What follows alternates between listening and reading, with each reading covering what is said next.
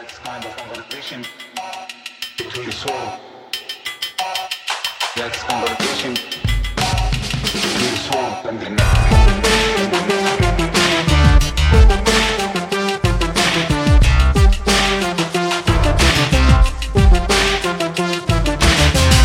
Hello, American Prestige listeners. It's Derek. I'm here, as always, with my friend and co host, Danny Bessner, and we are very lucky to be joined once again by returning champion Emma Ashford. Emma is a senior fellow with the Reimagining U.S. Grand Strategy Program at the Stimson Center. She is also the author of the book we'll be talking about here today Oil, the State, and War The Foreign Policies of Petrostates. Emma, thanks so much for coming back to the show. No, thanks so much for having me. I, have been meaning to ask: Is there like a punch card I can I can get you guys to fill out? You know, one free podcast if you you do Uh, nine. we do have, yeah, it's a, uh 10 visits and, and you get to come back for an 11th. Uh, I don't know if that's much of a, much of an attraction, but, but it's the best we got. you get to, you get to come back and yell at Danny for something that he's written. Uh, so that, that's the, that's the appeal. Um, And what So what an appeal it is! So many people get to do it for free on Twitter. there's a Emma, you get to line of people, yeah, just clamoring to get in here and, and scream at him for something that he's written or tweeted, you know, whatever. Uh, he's moved into Substack notes now, so it's just a juggernaut of bad takes, basically. Uh, Thank you very much. So, Emma- Great to be back. I'm always happy to always happy to uh, promote your work, Danny. Uh, so Emma, let's get into the book. Um, before we get into sort of why you wrote it and, and what your your argument is, tell everybody what a petrostate is. And you talk about a typology of petrostates in the the opening chapter. Can you kind of go through that and give people a sense of what it is we're talking about here? Yeah, sure. So uh, it's funny. This is actually something that emerged. So this book was once upon a time my dissertation, um, and it was asking a different research question. It was asking about, you know, why do petrostates start more wars? And as part of that process, um, it actually becomes apparent that we don't have a good definition of what a petrostate is. It's basically something intuitive, instinctive, you know, headlines in the New York Times talking about black gold. It's it's just completely in the mind of whoever's talking about it. Um, and actually, states relate to oil in very different ways. There are states that are heavily dependent on oil revenues, um, you know, so they're corrupt and, and all those things. There are states that are very, very wealthy because of their oil. Um, and then there's states that are these big global exporters, and that's where you start to get into the energy security conversations. And so, um, you know, after sort of going through this process, I was just really dissatisfied with the idea that this is one group, one thing. And I just think we need to be a little more specific about what we mean when we actually say that's a petrostate. So, talk a little bit about the differences. You outline these these three, I think it is groups or three kind of types of petrostates. What what are we kind of what what are the parameters of what we're talking about? So I would measure them, I guess, using different measurements is probably the place to start. But it's basically the typology that I, I sort of very briefly laid out there. It's the idea that there are, you know, some states that get very, very wealthy from oil or gas exports. So, you know, I think the quintessential state here would be probably Qatar. You know, which has the highest per capita income in the world, even though it's the world's tiniest state. But you know, Norway would fall in this category too, right? States that get enriched by their resources and that gives the government loads of money to spend as they as they like. Um, and you would just measure that as, as sort of an income per capita basis. For some states, though, because they're bigger or because they're less developed when they discover their oil, what happens is that they become, you know, not just wealthy in many cases, but very dependent on those resource rents. And this is, you know, for those who've been in comparative politics literature, this is the resource curse, right? The whole debates about whether being dependent on oil and gas exports or revenues undermines your political institutions, undermines democracy, undermines economic development, that stuff. So that's a different group of states.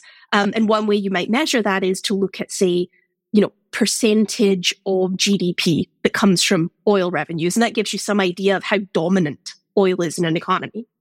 And then the third type, or I guess third and fourth, because there's a, there's a slight difference, but you know, you also, I think, have to talk about how these states relate to the international market. Because, you know, no matter what oil does for a state domestically, The reason other states care about it and the reason that importing states and, you know, the US for the last 40 years until pretty recently was a major importing state. The reason we care is because those states are the ones supplying large quantities to the world oil market. So, you know, I suggest in the book that we also need to think about, you know, which countries produce the biggest share of, of the international oil pie and then which countries export most of what they produce. And so again, that's a different thing. And some states will fit in all of these categories, very few, but many states fit in just one or two. And I think you make a distinction in the book to some degree between states that are heavily dependent on resources like Qatar, you know, Venezuela, Iran, and states that are not only heavily dependent on resource revenues, but also exert a great deal of control because they happen to sit on top of a massive, I mean, you know, and these percentages are fairly small, but in global terms, they're, they're quite large, a massive kind of percentage of the global supply. So the, I mean, the archetype would, uh, I, I would think be Saudi Arabia in that case. But can you talk a little bit about that case? Yeah, sure. I mean, so, you know, just for folks who don't closely follow the international oil market, um, there's basically three big producers. It's the Saudis, it's the Russians, and it's the United States. And they all produce, um, you know, it would have been about equal proportions before the war in Ukraine. It's definitely less now. Um, but they all produce somewhere around like 16 to 20% of global supply. And then most of these other petrostates um, are with are two to five percent of world oil production. That's still a huge amount, right? The amount of spare capacity that OPEC maintains to handle shocks is less than 3%. So you're talking about these states are so big and so important to the international market that knocking one of them out would drive gas prices up around the world. And so that gives these states influence, leverage, or even just visibility in international relations. And I, you know, I talk through a variety of cases in the book, you know, where, you know, it ranges from things like these states, you know, they're very rich, they can buy lots of weapons, to more like the Saudi case where they're just so central to the world economy that we actually have fought wars to protect the, the government and, and the oil fields of Saudi Arabia. So there's sort of a, and I want to get into kind of the the central argument of the book, but there seems to be sort of a a spectrum then that that runs from states that have a lot of resource wealth and are able to invest that resource wealth into building up their foreign policy. Qatar's done a, a, you know a fairly good job of this. The UAE has done a good job of this, either by buying a lot of weapons or by supporting a lot of proxies in, in various places up to the level of, let's say, a Saudi that is not just able to afford a lot of weapons, it is able to make itself a, a central player in the, the sort of, um, you know, in the way that great powers operate, essentially, in, in the US Chinese competition, for example. Can you sort of, sort of lay out what, what the, the main argument of the book is in terms of what the resource curse does to a country's foreign policy in general. And we can kind of get into these individual cases or the individual types as we go forward. So the, the argument of the book, I think, basically in some ways maps onto that typology. I mean, so my first big argument really is just that we need to think about these as different categories.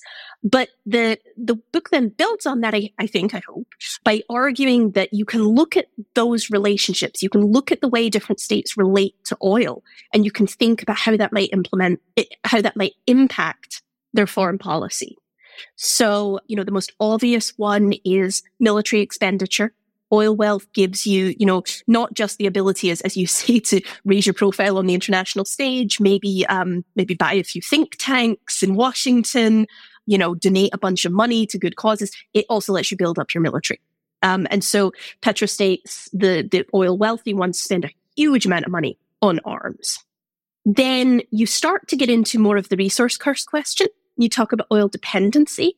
And that's where the picture starts to get a little uglier because many of these countries don't have what you might call coherent or good foreign policy institutions. The resource curse, which is sort of predominantly an economic and political phenomenon, but I argue that it also has some impacts in the foreign policy space, right? Making foreign policy in these states very centralized, very personalistic. And if you want to get into examples on that, I mean, I think, you know, the example I have in the book is Saddam Hussein and his his choices to invade various places. But you also could not find a better example, I think, than Vladimir Putin and and the choices he has made in the last year or so. And so th- those, I think, are the the two domestic mechanisms that I that I look at on foreign policy.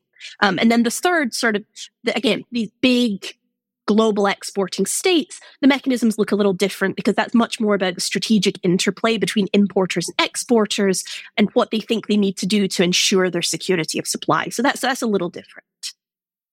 What do we see in, in terms of the linkage? Uh, uh, I mean, apart from the obvious kind of you know oil or or gas or whatever the the resource gives a state the money to impose itself in, in a bigger way in the world or to buy a bigger military to support proxy groups, whatever, whatever.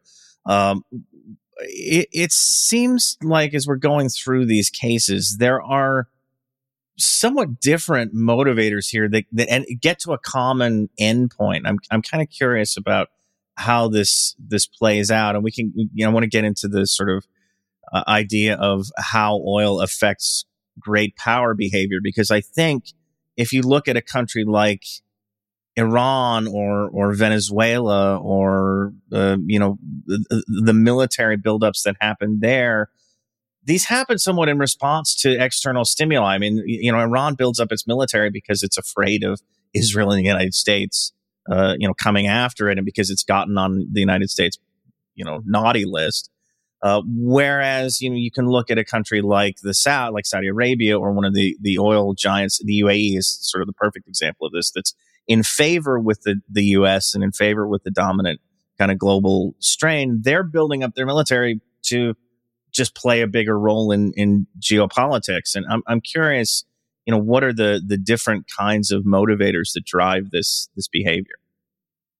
So one of the points that I, I tried to make in the book, in the in the section on sort of military spending and and how petrostates pursue it, is that they act very much like other states in that their spending is focused and geared towards the threats and opportunities that these states face. It's just that they have more resources to do it with. So, you know, I actually found I've got some statistical work in the book in a variety of, of appendices. Um, and one of the things I found actually is that petrostates don't spend proportionally more on their military. They just spend, you know, they just spend more. They have a bigger pie. They're not spending a bigger slice of that pie. And so, you know, I think Iran actually is a great example of how this plays out because, you know, we see the Iranians heavily spending on American and Western arms during the period where the Shah is in power and, you know, very closely aligned with the United States. And then after the revolution and the Iranians, you know, fall out of, you know, US favor, they turn to other suppliers. They turn to the Russians in particular. And then they start to build as sanctions start to bite on them. They start to funnel that money more towards homegrown military equipment. So, you know, they focus on asymmetric capabilities that let them create chaos a little more effectively in their neighbors rather than buying prestige systems the way the Saudis do. So, so these states, you know, if you look across the Gulf here, right, you know, the Iranians, the Emiratis, but also to some extent, you know, the Kuwaitis, the Qataris, the, you know, all, all, of these Gulf states, they're, they're spending high, high amounts of, of money. They're spending more than on average than states in other regions, but they're funneling it in quite different directions depending on what they're able to do. Let's talk a little bit about some of the real world cases that you cover in the book and the ways that uh, petrostates operate. Can you sort of uh, for you know in, in things that would be uh, sort of let's say familiar to people from the last 15 20 years what are some of the ways that that petrostate resource curse politics have kind of impacted the the rest of the world so I, I, guess let me give you. Um, we can maybe talk a little more about Ukraine later. So that's that's another case that I think is fairly obvious. But let me give you two specific cases. Um, so one is the Venezuelans and um, under Hugo Chavez and under Nicolas Maduro. And, you know, prior to Chavez coming to power, you know, Venezuelan foreign policy was much more friendly towards the United States. There was sort of an elite pact system in the government. And they spent a lot of money on their military and they pursued an active foreign policy. But it, when Chavez comes to power, what we see is this very rapid shift in he starts, you know, using the oil wealth much more as a tool of foreign policy because that he wants to pursue an activist assertive foreign policy, you know, not just against the United States, but in the region more broadly. And so everything from, you know, there is military spending, ties with China and Russia, but also there is direct aid, right? So the Chavez regime funnels cheap oil to various Caribbean states. They actually, and this is one of my favorite examples in the whole book, they actually funded a TV campaign along with a charity that basically provided heating oil to poor Americans and then advertised this on TV while criticizing the Bush administration. So, you know, again, this is sort of just money as a tool of foreign policy, but, you know, the resource curse part enters into it because it, it, was Chavez himself, it was the shift in government that prompted them to become much more assertive. And he was able to do that because of this wealth. So that's one example. Um, and then another broader example that, that I think is pretty relevant is the Arab Spring and everything that followed after was shaped dramatically by oil wealth. If you look at conflicts in Yemen, Libya, Syria, what we see is that the major players are in many cases, the regional petrostates, the ones who have the money to funnel a lot of weapons, a lot of monetary support straight to these actors inside the Syrian civil war, the Libyan civil war, and different states are interacting in different conflicts, right? So the Emirates were basically absent in Syria, but were heavily involved in Libya. But these states really played a role. And I, and to be honest, I think this isn't in the book, but my, my personal sort of impression here is that oil wealth um, and the actions of these petrostates really made that a much more costly and just disastrous decade in the Middle East than, than it might have been otherwise. Is that related to the fact that they're oil countries, or does that have to do with the geopolitical position and the people who have? Do you see what I'm saying? Like, what's what's the causal connection? Is it the oil, or is it the fact that these geopolitical actors happen to be oil countries? So yeah, there's there's kind of two there's there's two problems with causality here, um, right? So one is a lot of these regimes are either auto- personalist autocracies or absolute monarchies with a dash of personalist authoritarianism in there. Um, so they're they're you know a specific regime type, um, and you know you could say it's the regime type that's causing this, not the oil. Um, but I would perhaps put to you that since we know that that regime type is also linked to very aggressive foreign policy, um, and there's there's actually some some work that's been done on this by by Jeff Colgan on the notion that you know when you put oil wealth and kind of revolutionary or, or assertive governance together, you get a real problem. So, I mean, I think that's less of a causality problem. And um, the other one is what you might call the Middle East problem, right? It's the idea that as some have suggested, just the Middle East is particularly conflict prone right? They they fight a lot more wars. It's a very very dangerous place, and I I think there's something to that. But in, but I also think oil wealth is part of the reason why that happens. And and I talk about this a little in the book about the notion that oil wealth might be driving arms racing in the Middle East. Because if you look at the spending patterns, what you see is the petrostates spend a lot of money and even their non-oil neighbors spend more proportionally to try and keep up with him, with them. And this dynamic is not one we see in other regions where there are fewer petrostates. So, you know, my sense is again, it's not that the Middle East is uniquely dangerous because people in the Middle East are crazy, right? Which is one reading of that. It's that the Middle East has arms racing dynamics driven by oil wealth. I think the Arab Spring's an, an interesting case to talk about because there's also there there's some other dimensions to this. There's the uh, what happens when two petrostates go to war with each other, you know, with Qatar on one side and Libya and the UAE on the other.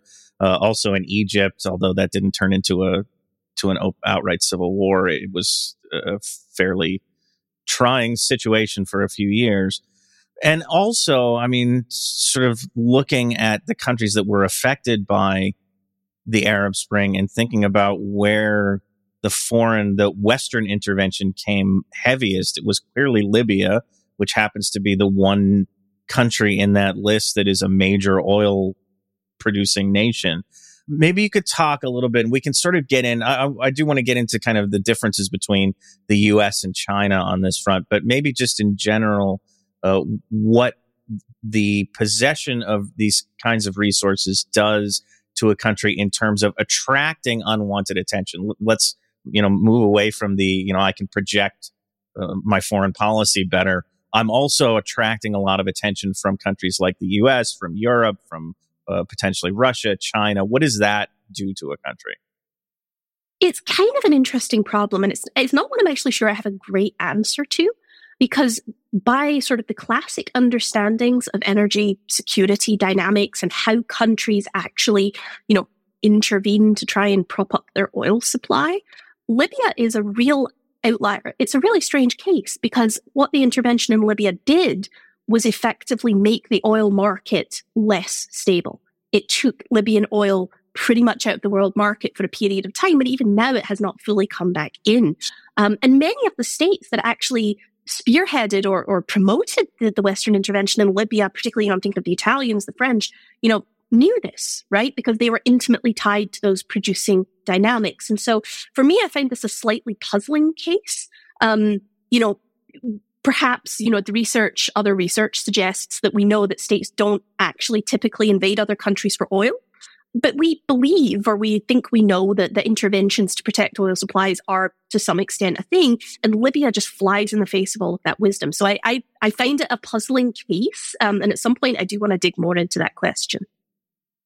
So let's move further into this area, maybe, and talk a little bit about the U.S., which occupies, a, I think, an interesting space here in that it is uh, a huge oil demander, but also, as you mentioned, one of the largest oil suppliers in the world, the largest, I, I think, at this point, oil producer in the world. And versus, you know, if we're going to adopt a new Cold War framing versus the other player in the great power stage, China, which is also a huge oil customer, not a producer. What can we say about the behaviors of these countries uh, and how they may be affected by oil or uh, even oil and gas? This is such, I mean, such an interesting question, really. And not to say you're wrong, but actually, China is a big producer. China falls in that category of sort of 5% of world oil production. They just consume so much more than they produce. Um, and, and it's funny, I, I often tell students, I teach a course in oil and international security, and I also try and just explain it to students this way. China, in terms of energy security today, is exactly where America was in 1980 when Carter issued the Carter Doctrine and said we couldn't suffer threats to Middle Eastern oil. Um, okay, that's America, interesting. So it's sort of a, a net effect. Then you know what you're talking about is is the net dependence versus the net in, in now the US, you know, with the net ability to export. That's okay. Yeah, no, exactly. And I think I even have a chart later on in the book that, that I just did like the ratio of production to, to export in some of these places. And really the thing you have to understand about the international oil market, the reason this matters is all oil produced everywhere in the world impacts price because oil is priced globally, right? So a shortfall anywhere takes oil out of the market but states don't explore everything they produce. And so, you know, in, in effect, not, not to go all sort of George Orwell here, you know, some producers are, are important. Other producers are more important than them. You know, the exporters are more important, more equal than others, I guess. So I, uh, I don't know where to put this question in. It's, it's a question that I imagine you get asked all the time talking about petrostates. It's so common that you even include it in the book, but I wanted to ask you anyway so you could talk about it here. What about Norway? what makes uh, Norway stand out in the world of petrostates and why? It, it, I I get the sense that maybe the the differences are a little bit exaggerated, but maybe you could talk about what separates Norway and what actually doesn't separate it from the rest of this group.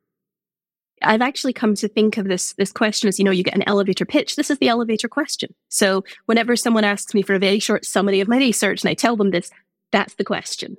And it's a fair one. And I think if you were to talk to any scholar in the comparative politics field that's worked on the resource curse over the last sort of three decades, they would probably tell you that's the question they get too, because Norway has always just stuck out like a sore thumb in, in the realms of, of resource producers. It's not actually alone, right? The United Kingdom was a big producer, declining a bit now.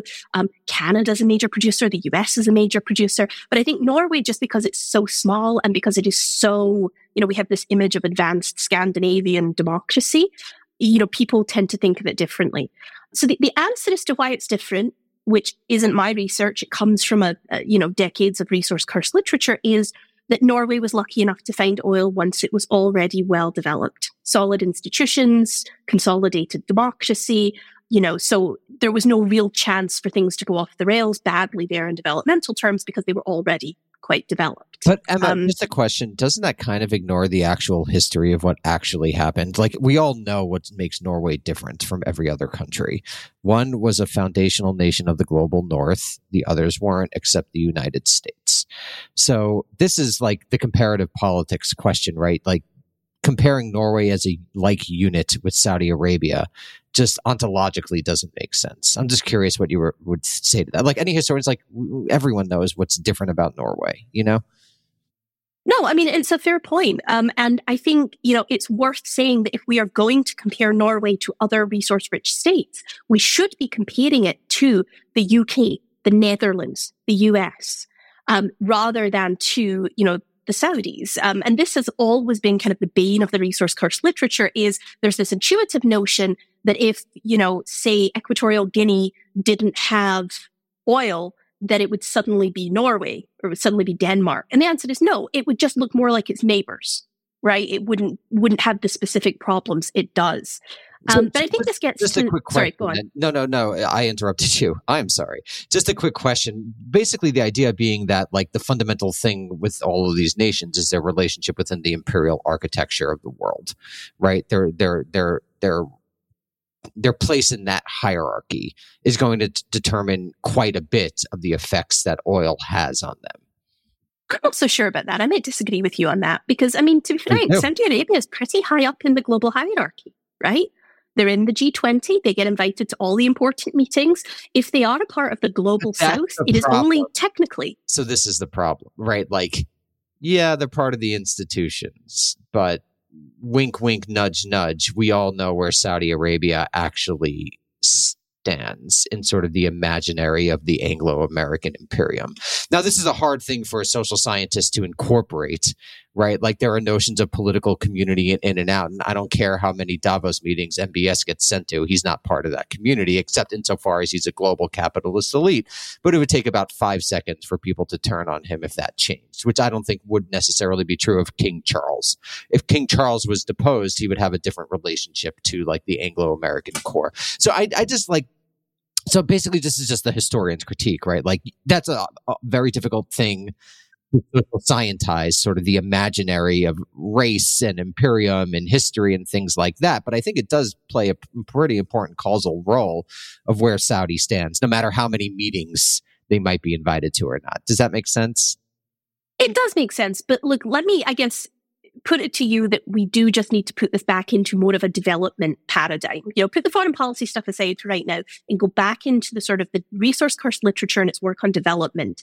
Yes, it is true that Norway is different from many of these countries, not just because it had institutions at, at the time it found oil, but also because it did not suffer that history of exploitation, followed by nationalization, followed by, you know, so these countries, that is an intrinsic part of the problems that these countries, that most of these petrostates actually face. But, but I do think, I mean, again, I think there are just developmental differences between the two.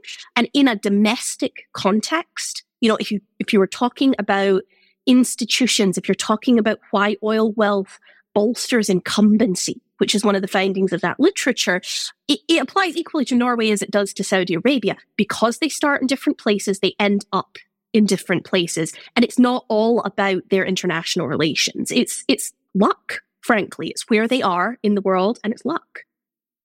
You talked a bit about the sort of intersection between oil wealth or petro wealth or resource wealth, whatever, uh, whatever makes most sense to talk about, and and sort of personalized uh, autocratic systems of government. We talked about this in, in the context of the Arab Spring, but you have a whole chapter on sort of what resource wealth allows states to do, I think, in terms of projecting foreign policy or projecting their their themselves onto the world stage without necessarily developing any institutional basis for kind of kind of figuring out what it is that they want to do on the world stage. Uh, um, maybe you could talk a little bit more uh, about that. It's not uh, necessarily a problem in terms of like you know petrostates just don't build up these institutions. It's that sort of they don't have to, right? I mean, it's sort of that they're able to just become larger presences on the world stage without laying this kind of institutional framework.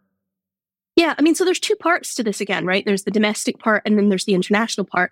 The domestic part is that leaders in oil rich states typically don't have incentives to build up solid state institutions. You know, the, the, just this classic story of state formation, everything's a little weaker. And it's not at all clear why they would be strong in foreign policy institutions and weak in economic institutions, right? We, that, that simply doesn't flow logically.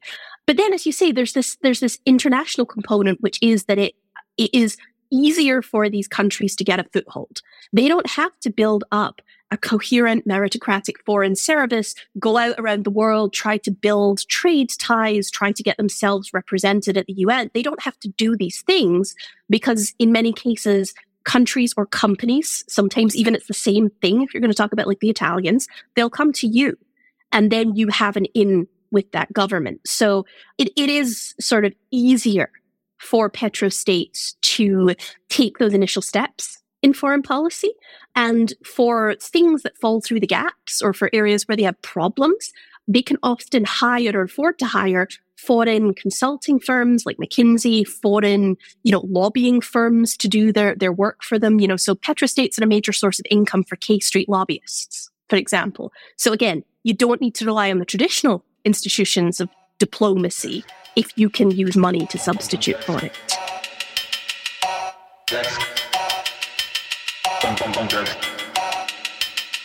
Do domestic politics, how did, or I, I guess I should say, how do domestic politics impact the way that these countries are able to to operate in the foreign arena? And and uh, you know, there's so many different types of states here. I mean, you have a Qatar that you know hasn't, I wouldn't say equitably distributed uh, its gas resources uh, throughout society, but certainly because the Qatari population is very small and the natural gas wealth is very large, is able to create uh, a very high basic standard of living for everybody, or at least, you know, I'm not the, the sort of foreign labor segment, but at least the, the population itself. But you also have cases of, you know, countries where there are heavily unequal outcomes here that, that are, you know, where the oil wealth accrues much more you know, sort of singularly to the top of the pyramid. Uh, I'm just, I'm just curious how these various dynamics can play out in terms of uh, a, a country's foreign policy. I mean, I guess I would just emphasize once again the diversity within the sample of petrostates. Um, you know, there are states, and Equatorial Guinea is, is actually a great example. You know, there are states that are just incredibly unequal. As you say, the wealth very much accrues to those at the top. It's basically a kleptocracy. And then there are those states where they've distributed, where the population is small enough or the wealth is high enough that they can afford to build kind of a social contract with the population around spending, the sort of classic rentier state hypothesis. In both cases, however, I think I could put it to you that, you know, foreign policy can be a source of benefit for the, the autocrats that run many of these states. Um, foreign policy as a way to burnish your legitimacy, raise your profile, have a great narrative to sell to the population. And so I think to me, it's not a surprise that a lot of these autocratic leaders would then want to play in, in foreign policy more aggressively. Um, you know, for, and again, I think the, the Qataris during the Arab Spring, I think are a great example of this because they had absolutely no experience with military stuff at all. They hadn't been funding rebel groups. They hadn't been doing any of this stuff. And suddenly they decided if everybody else was doing this during the Arab Spring, they were going to have to get into it. And, you know, again, it's not something that's in the book in a lot of depth, but from, from other research, um, it was a comedy of errors. They just had no idea what they were doing. They had a lot of money and, no experience. So, um, you know, the opportunity is there. And I think a lot of these authoritarian leaders want to seize it. I've been avoiding this, but let's let's just do it. Let's talk about Ukraine and how these dynamics play out. I mean, your book was published um, not long after the the Russian invasion, a few months after. So uh, you know you have some mention of it uh, in the book, or at least of the Russian Ukraine relationship. But having now observed this this conflict for over a year, uh, what is uh, you know what is your uh, impression of of how Russia's petrostate uh, elements have have contributed to this conflict? Yeah. So, um, yeah, as, as you sort of rightly note, the book was written before the war started and like anything in there is one sentence added at the last minute. But I think the themes that we've been talking about and the themes in the book are reflected in, in the war in Ukraine. And I guess let me just pick up on three, three threads here. So one is that I think, you know, the stories that we have shared about Vladimir Putin's decision making how personalized it was, how centralized it was, how he didn't rely on institutions, how Russian intelligence and military was very weak um, in terms of its actual abilities. That I think fits pretty well into this paradigm. And as I say, it, it reminds me of nothing so much as Saddam Hussein in the run up to the Gulf War. They, the, the, stories sound remarkably similar to the point where you could probably change out the names and the narratives would read fairly similarly. Second point, is the one on military spending and military capabilities. And I think this can help us explain that weird dichotomy we've seen in the last year where people thought the Russian military was going to be substantially better than it was.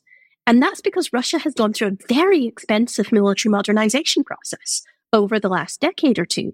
And, you know, even experts, you know, who closely watched the Russian military thought that this would yield a more effective military force.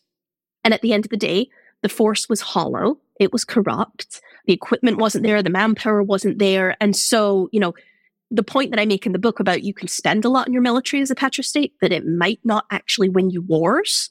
I, I think again, we've seen that borne out.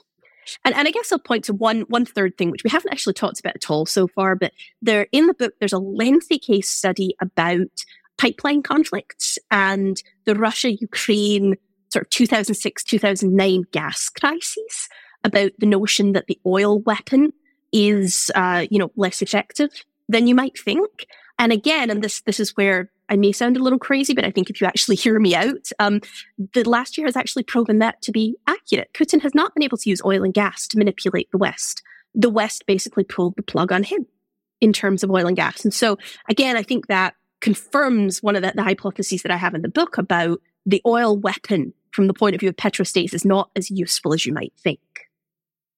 I, I, I, am, I'm not pushing back on that. I think that's that's push back, Derek. You know, no, I, I, I, Jake, I don't we get want to you know, graphic where Derek no, like, pushes I, back like a monster truck. Derek pushes back. nice. Okay.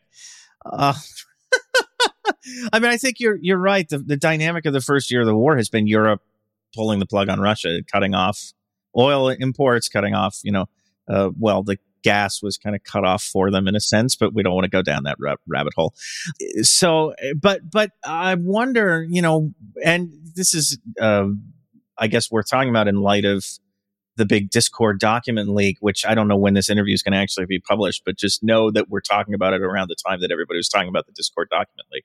There's the U.S. assessment that, you know, this conflict is not going anywhere anytime soon. It's going to continue through 2023. This big Ukrainian counteroffensive, even if it emerges, is probably not going to do very much. Uh, so we're in a, a, a, frozen situation to a large degree, it seems like. And I, I wonder whether you could see oil or gas, I guess it would, would be the one that I would, I would identify most heavily becoming a, a more potent weapon in two years or in three years. And, and there's a, I mean, there is a double edged sword here because it, it, there's time for the Europeans to find alternative sources of energy, but there's also more time for a bad winter or a bad, you know, a cold snap here and there or some, uh, you know, exogenous shock to kind of shake up the solidarity behind Ukraine. I don't know. I, I'm, I'm curious whether you think the longer this goes on, the more we may test that, that theory. Yeah, I mean, I think the coming winter is definitely the the one to watch. because last winter, um, or this winter, I guess that we're just coming out of, the Europeans were able to build up significant stocks before the winter hit, including by just importing a bunch more Russian gas and sticking it in storage. The winter was very mild, right? I, I was spent some time out in Europe in November last year, and I can tell you, as somebody that grew up in Scotland, it is not normal for it to be 60 degrees on the North Sea in November. So, I mean, they got lucky. And this winter, this coming winter, those conditions may not continue. So, I mean, I do think there's definitely an element of Europe could potentially suffer. They have already been suffering from cutting off the gas. The Russians have been benefiting from having gas and oil revenues. Um, they're probably looking at a problem more like two to four years out, particularly with gas, as you know, new pipelines aren't getting built to China, right? And so they're going to lose market share at, at that point. And they have clearly been able to keep themselves going through resource revenues. I mean, that is, that is where the Russians have been able to sustain this war and to sustain governance. But I still stand by what I said that the oil weapon doesn't work, right? If you characterize it as, you know, leverage, economic statecraft, right? We are going to cut off the oil to you or we're going to shut down the gas pipeline if you don't do what we want. That's not what has happened. And if anything, you know, the Russians, by sort of saber rattling and threatening that they might cut things off, caused the Europeans to shift away sooner. So I, again, I think just the direct oil weapon doesn't work. I think your mention of the 60 degree weather in Scotland uh, leads to my next question, which is where are we going here? Because 60 degree winters in Scotland may become the norm because of climate change. Uh, and we do have a movement, who knows how, you know, how strong it is to get away from carbon, uh, to get away from oil and gas and coal. It's, it's floundering, I would say, but, but there is this movement to try to do that. What is that going to mean for countries that are still heavily dependent, in particular on the revenues from resources like this?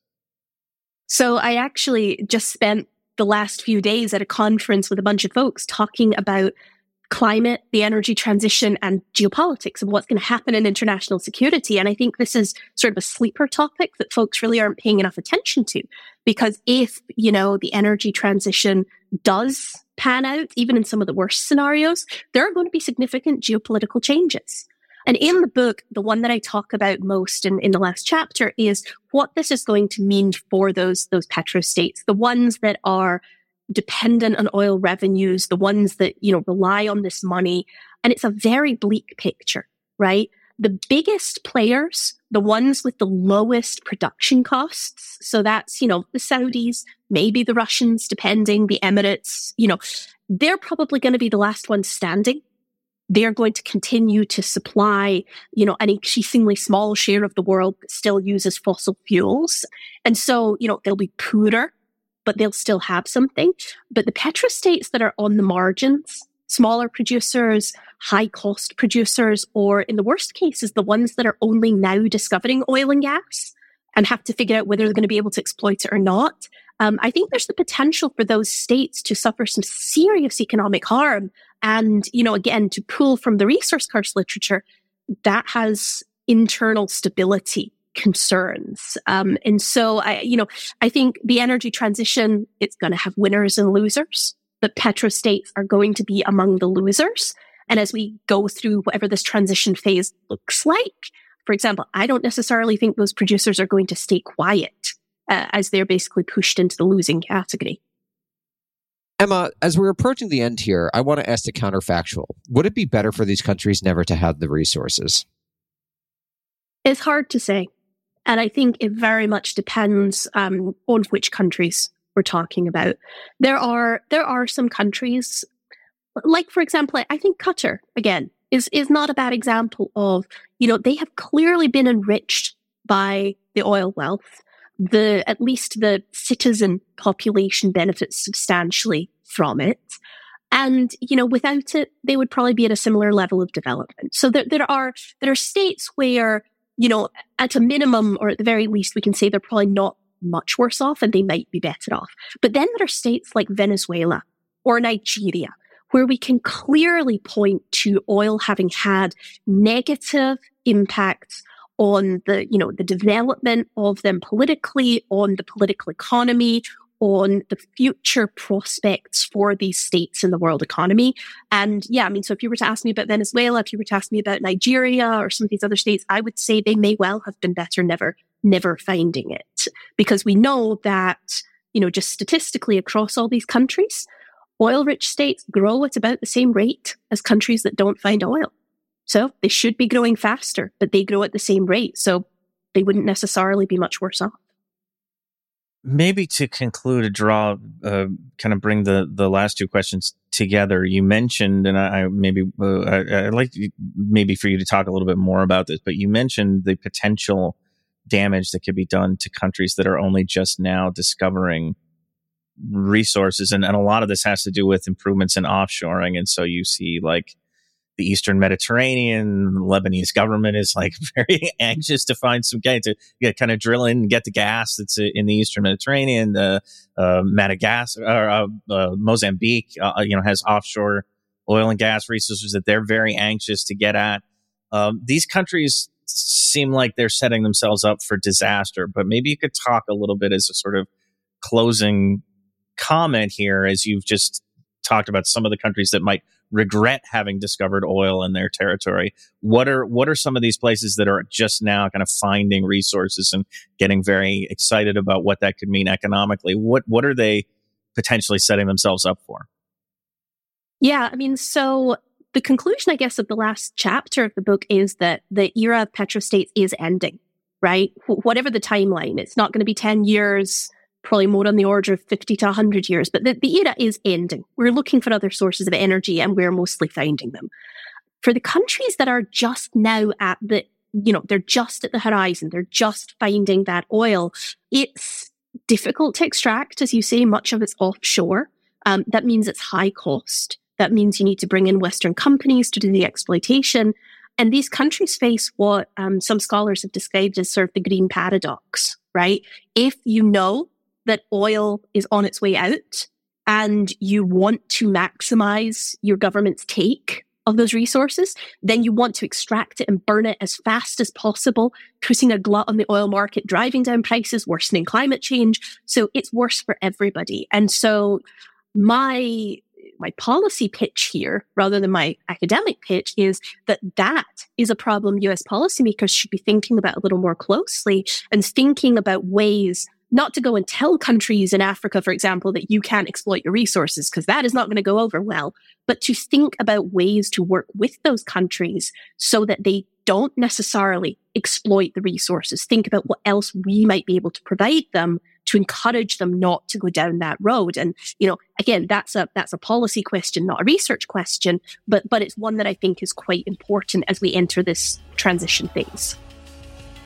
Emma Ashford, the book again is Oil, the State and War, the Foreign Policies of Petrostates. Thank you so much for coming on the program, and we will uh, look forward to having you back. Thanks so much for talking about the book.